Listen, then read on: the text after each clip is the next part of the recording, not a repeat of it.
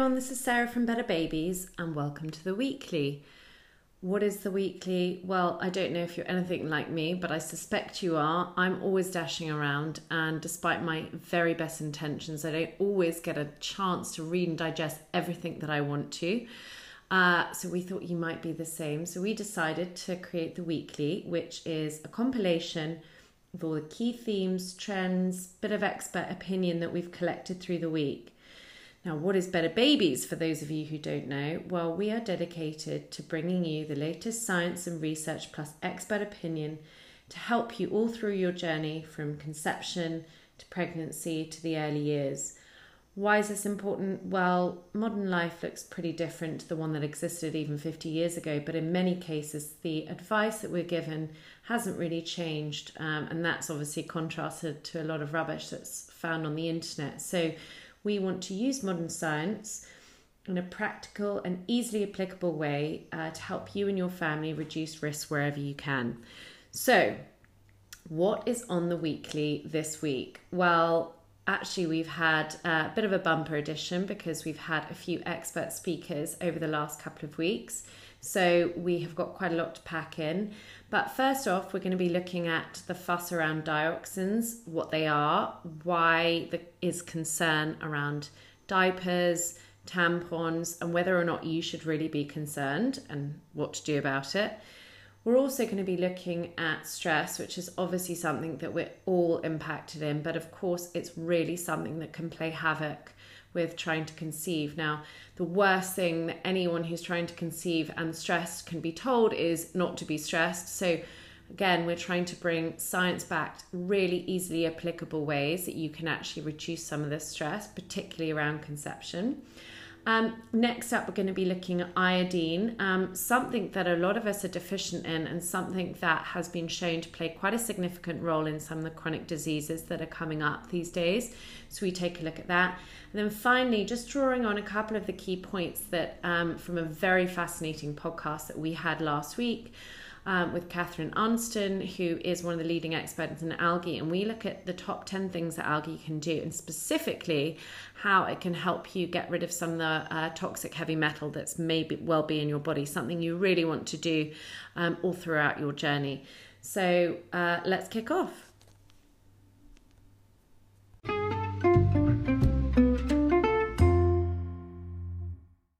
So let's kick off with dioxins.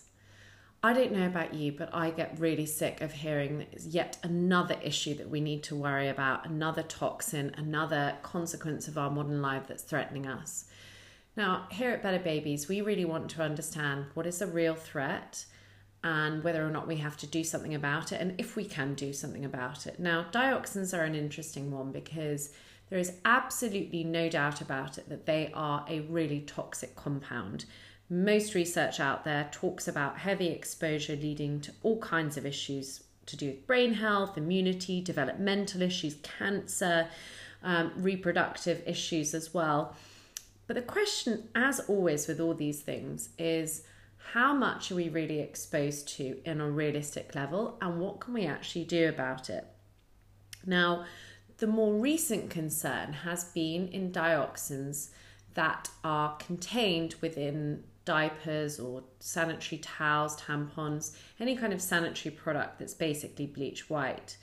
So we took a look at whether or not these are really the uh, main cause of concern and what you should do about it.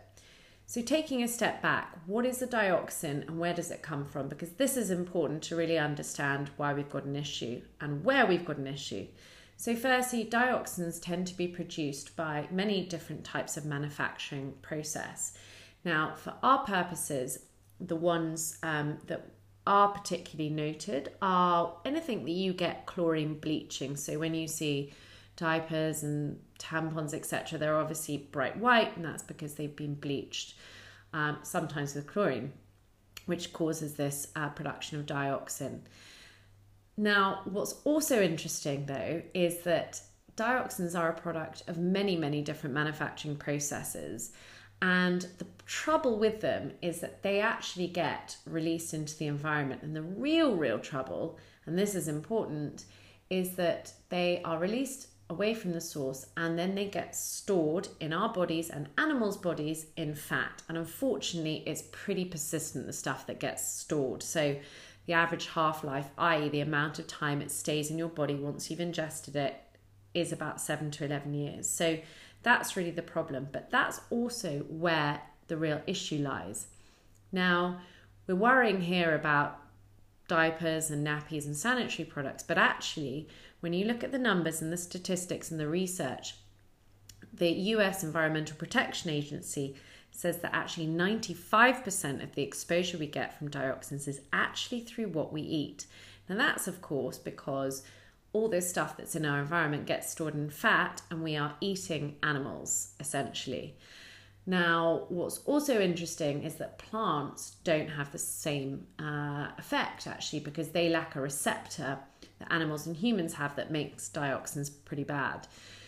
Now, this does not mean, of course, that you should rush out and never touch an animal product ever again. Um, of course, you can do that if you if that's your choice. But the important thing to note is that most countries do actually monitor the food supply and do actually monitor the production of dioxins in the first place. So you don't have to absolutely have a meltdown about this. That being said, once again, it is always all about moderation. Now, here at Better Babies, we actually really like the Mediterranean diet because obviously it is a lot um, plant based, but also, of course, you do have some fatty fish, and that's really important because on the flip side, as with everything, there are pluses and minuses. Fatty fish has a high concentration of omega 3 fatty acids, which are really important for brain development. Um, and then, of course, you do need protein, um, particularly complete protein, in order con- to conceive and have a healthy diet. Now, that's, of course, not to say that you can't get protein from plant sources, but remember, it's all about getting complete protein. Now, in fact, we've put a list of complete protein sources um, from plants up on the site. In fact, we're going to be talking more about one in particular, which is uh, spirulina, a bit later on in the show. But I think it is just something to bear in mind that actually we're worried a lot about things like diapers and sanitary products. But the research shows that the majority of uh, the exposure actually comes through our diet. So keeping meat and fish um, to a more occasional use is probably the best way to approach it. How concerned should we be about diapers and sanitary products? Well, the reality is they do, in some cases, have dioxin in them. However, the research has shown, and there's more up on betterbabies.com if you want to actually look into the research, that on a relative basis, these have far, far, far less concentration than what we get from our food. Now, the thing I would say, however, is that the research did show that a lot of these products do have added fragrance, which have been shown to be real endocrine disruptors. So that's imbalancing your hormones, which of course can cause many issues. So actually, the best thing to do if you are concerned about exposure is to look for those products that aren't bleached, and there are many of them now. But also make sure you're also conscious of the perfume um, exposure because that is likely to disrupt your hormones. So, what can you do if you are concerned? Well, obviously, as we said, following a nice balanced Mediterranean diet with more plants than animals is a good start. Making sure you're getting the complete protein, obviously, making sure you consult your doctor before any major diet change. And then, of course, if you do want to reduce your exposure to some of these products, then there are things that you can do. So, uh, for any more, check out betterbabies.com. Okay, so next up, one of our favorite topics stress. I always say that the most annoying thing that anyone can say to somebody who's stressed, no matter if they're trying to conceive or not, is to not be stressed because it's bad for you. We all know how difficult it is to control stress, especially of the mental kind. So, here at Better Babies, what we try and do, instead of um, telling people not to do it, is to look for really practical, accessible ways that you can do anything you possibly can in order to reduce this um, and particularly the effects on your body. Now, of course, it goes without saying that the absolute primary thing to do is to try and understand what the source of stress is and to um, do something about that, but that's not always possible. So, we try and look at any kind of ways whatsoever that can have a tangible impact on reducing the effect of stress on the body. Now, one of the things that we've talked about quite a lot is how exercise can benefit. And we sat down with one of our Better Babies expert advisors, Natalie Ferris, who's a pre and postnatal specialist, who is particularly focused on how exercise can help us with conception and particularly its role on stress. So, the good news here is that actually there's quite a lot of science behind it, and the even better news is that research shows that just doing five minutes a day can be powerful. Now, the other issue that we talk about a lot is that exercise is quite a broad thing and it can be done in the right way, in which case it's a very good thing, but it can also be done in the wrong way and can actually make things worse. Now, typically, most people, um, when they do a workout, usually end up feeling better. Um, now, that's there's obviously a lot of reasons which we'll go on to, um, but the actual science behind it is quite simple. If you are doing the right type of exercise, then what it does effectively is release beneficial hormones and neurotransmitters. So we know that serotonin is the happy hormone, dopamine, you know, some neurotransmitters have been shown to be tangibly released by exercise, and particularly exercise that you enjoy. Now, most of the studies have shown that this comes from moderate aerobic exercise. And that's what's important because actually, if you are doing lots of very extreme exercise, so say, for example, a high intensity class repeatedly, and especially from a very stressful day, then actually what you're going to end up doing is stressing your body out further. Now, of course, that's not to say that there isn't a place for high intensity exercise and these HIIT classes that have become uh, big, but what Natalie always reminds us is that your body needs to have time to recover, and then you also need to be sensible and listen to your body. If you've had a very, very stressful day, doing a very stressful workout might not be the best thing. Maybe think about doing something like yoga or Pilates or something as simple as getting off a stop earlier on the bus or the subway or whatever mode of transport you have, taking a walk, just doing something that gets the blood flowing. And as I said, the interesting part is research has shown that at least oh, just five minutes can make a difference. And it's especially important, obviously, if you've got desk jobs. Um, but getting your legs stretched and the blood flowing every opportunity can really make a difference. So, what type of exercise? We've obviously mentioned that um, HIIT can be a stressor on the body, particularly if you're trying to conceive. Because remember, if your body senses that uh, there is stress or a threat, and that can be a physical stress, physical threat um, from too much ex- intense exercise, then it is not going to really deem it to be an environment that's safe to bring a baby in. Um, so if you are going to do that type of um, workout, then rest and recovery between sessions is very, very important. But of course, other types of exercise are linked to having the benefits of um, the exercise related endorphin rush, but actually don't stress your body so much. So, resistance training is a really good thing to do. So, relatively low impact, once again, gets the blood flowing. And also, doing things like concentrating on your breathing um, is, is a powerful thing. It's almost meditative in a way. It's also been shown to fight inflammation. Now, physical stress um, is something that um, manifests itself in the body in many ways. And actually, exercise can help with another physical stressor, which is sugar and specifically incorrect blood sugar control or fluctuations. Now, exercise has a big effect on glucose levels and your glucose tolerance. Um, and then blood flow also makes sure that everything gets to the brain, provides it with the essential nutrients. And the reality is, abnormal glucose can lead to brain impairments and actually lead to more stress. So, once again, it's another thing that is very powerful, not only for your body, but also for your mind. Now, the other thing that Natalie made the point about is it's really important to do things that you enjoy. Um, there's no point fighting into doing something as you're less likely to do it on a repeated basis. And you probably aren't going to get quite the same level of satisfaction endorphin high that you would. So the key thing is is to do what you enjoy and to try and find something even if it's a short amount of time to do every single day. So if you wanted to see more about the different types of exercise and also what Natalie's own routine looks like as she herself is trying to conceive, then check out betterbabies.com. And there's lots more on there about physical stress and particularly ways you can reduce it. But the good news here It doesn't take much, no excuses, five minutes. It's just about taking the time to find out what you enjoy and just using any excuse you can to move your body.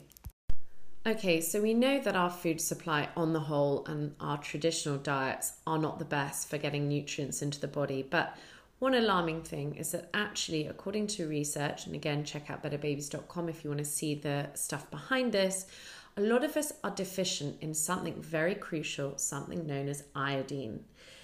Now, why is this so important? Well, let's take a step back and look at what's happening um, with a lot of children born today. Number one, we know that neurodevelopmental issues are on the rise in babies and children. So, this can be anything from ADHD to autism to any kind of neurological issue. We also know that in many cases it's taking us longer to get pregnant in the first place. Now, research is showing that one of the many potential drivers behind this is low iodine. And once again, we're realizing that many of us are also deficient in this. Now, one important thing to note, of course, is that some of the things that we're talking about, there are many, many causes, but we're just looking at one here. Um, so, we're going to go through about why iodine is so crucial, what happens if we don't get enough, and most importantly, how we can make a change and get enough to support our bodies and hormones. So, taking a step back, Iodine is a mineral, which sounds simple enough, but it's really crucial for thyroid function. And the thyroid is central to conception, pregnancy, and early years, and particularly when it comes to brain development. Why does it matter so much? Well, in a nutshell, and you can get into more of the science if you want to on betterbabies.com, but iodine plays an important role because the thyroid uses it to make two very important hormones, which are known as T3 and T4. And in a nutshell, these two hormones, in various forms that they come in, are responsible for things like cell division, for growth and development, and ovulation. So, pretty important for all the journey that we're going through. They're also think, responsible for things like metabolism, repair, immune system function, mental state, and weight management. So, all of these things also have an indirect knock on effect to uh, conception, pregnancy, and early years of a child life. So, the question is how much do we actually need? Well, one thing to note is that a woman's iodine requirements actually increase substantially during pregnancy. So it goes from 150 to 250 micrograms per day.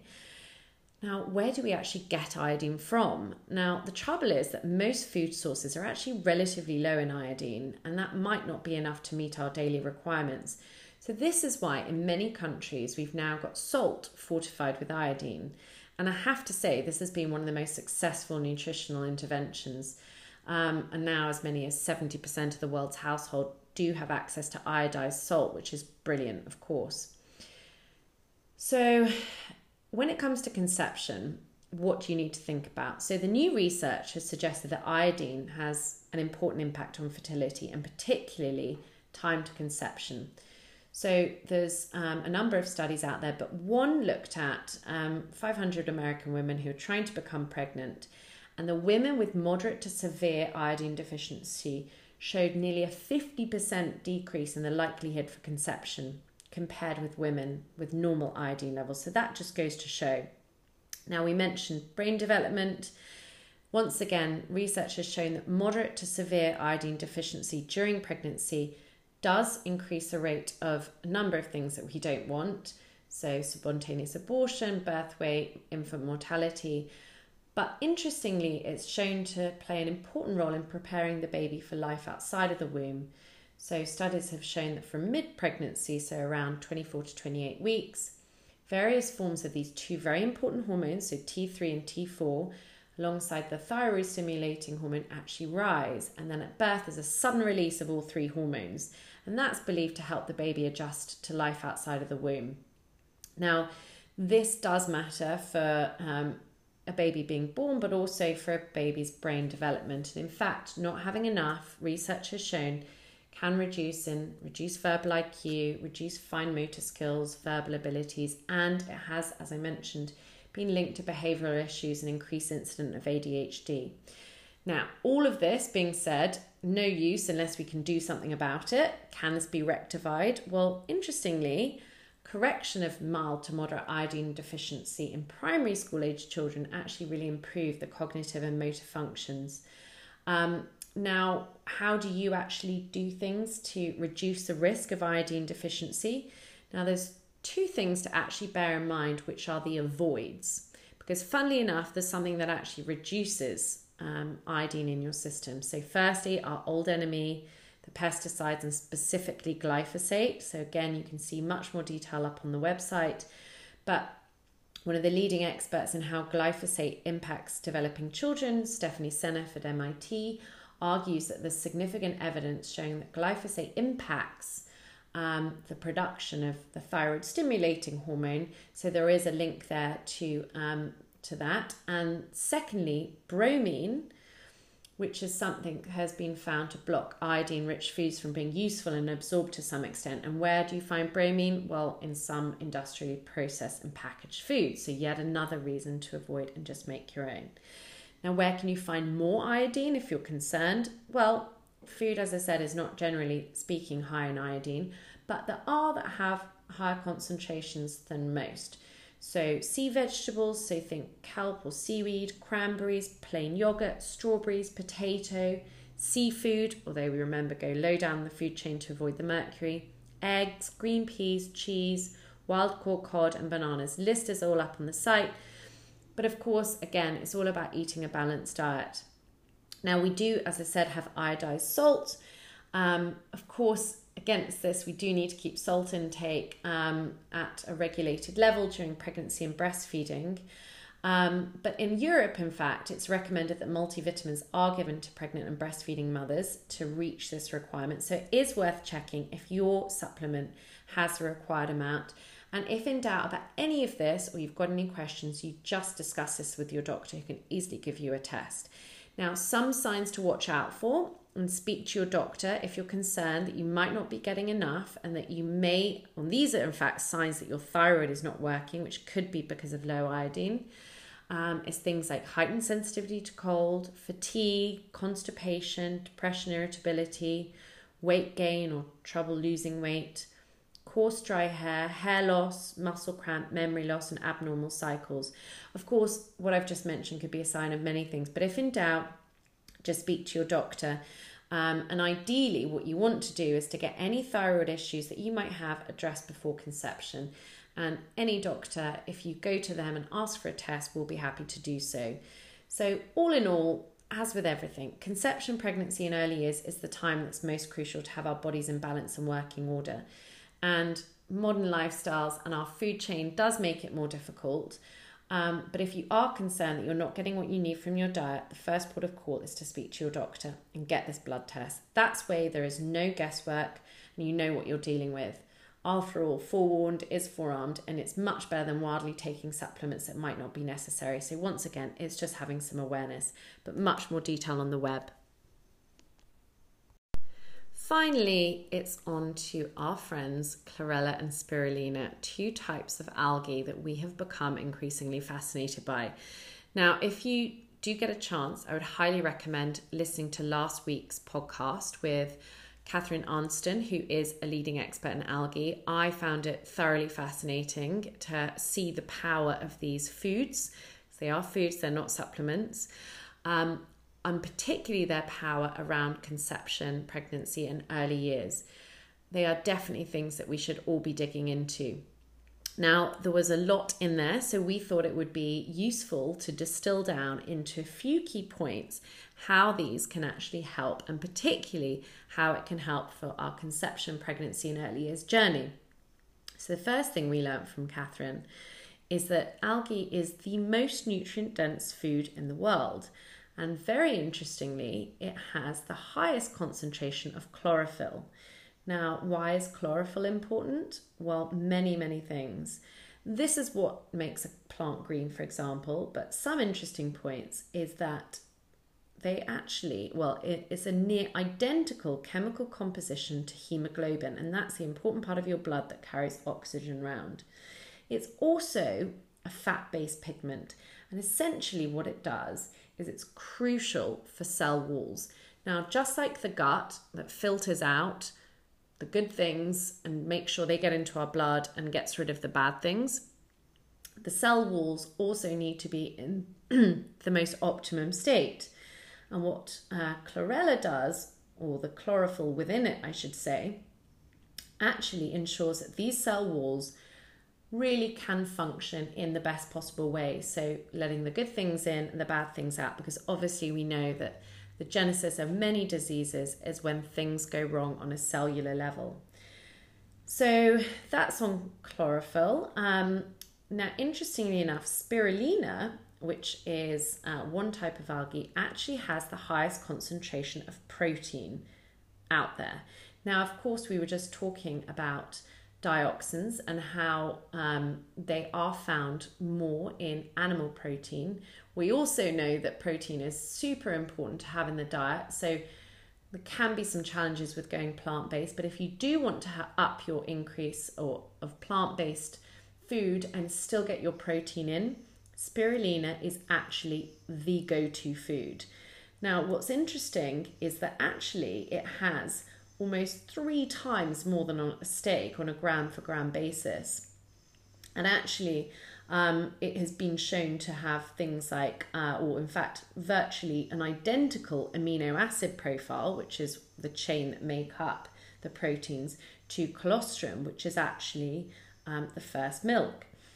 Now, we always talk about complete proteins, which is basically a specific chain of eight um, different amino acids. Spirulina has 18 aminos. So, once again, it shows how important it is. It also has a very high concentration of omega 3, something that we talk again a lot about as being crucial to brain development and reducing inflammation. It also has something called GLA, and there's only one place more uh, that has that, and that's breast milk. So, we talked to Catherine a lot, particularly about the recent concerns around spirulina showing neurotoxicity. And she went through in detail why that one particular article was deeply flawed. So, in her 10 years of experience, she has found no significant evidence that this is the case. So, continue on with that. Now, chlorella is the other form of algae, um, which actually has the most chlorophyll, which we talked about. It also has high levels of protein, so 60%. And the other super interesting thing about it is that it actually absorbs and binds to toxins in our body. So, pretty much anything, any type of toxin, but particularly it's known for heavy metals. But of course, if you're looking for your body to be in an utmost uh, state to house a baby, then having something like chlorella, which can bind to the toxins, as long as you are also helping your body to flush these away, so lots of sweating, lots of hydration is actually really, really useful. So I would strongly recommend having a look at um, the words of wisdom from Catherine. So all of that is on the web, or of course, tune into uh, last week's podcast. So that concludes our weekly wrap up. We hope you've enjoyed. Once again, as I've mentioned many times, these are just the highlights for all the science behind it, plus all the articles and research. Check out betterbabies.com. And if you do enjoy our podcast, please, please do give us a shout out. Um, either follow us on Instagram at Sarah Better Babies or do leave us a review on iTunes. We really appreciate it. Any questions, please send us an email. You can contact us via the website or on Instagram. We'd always love to hear from you. Until next week.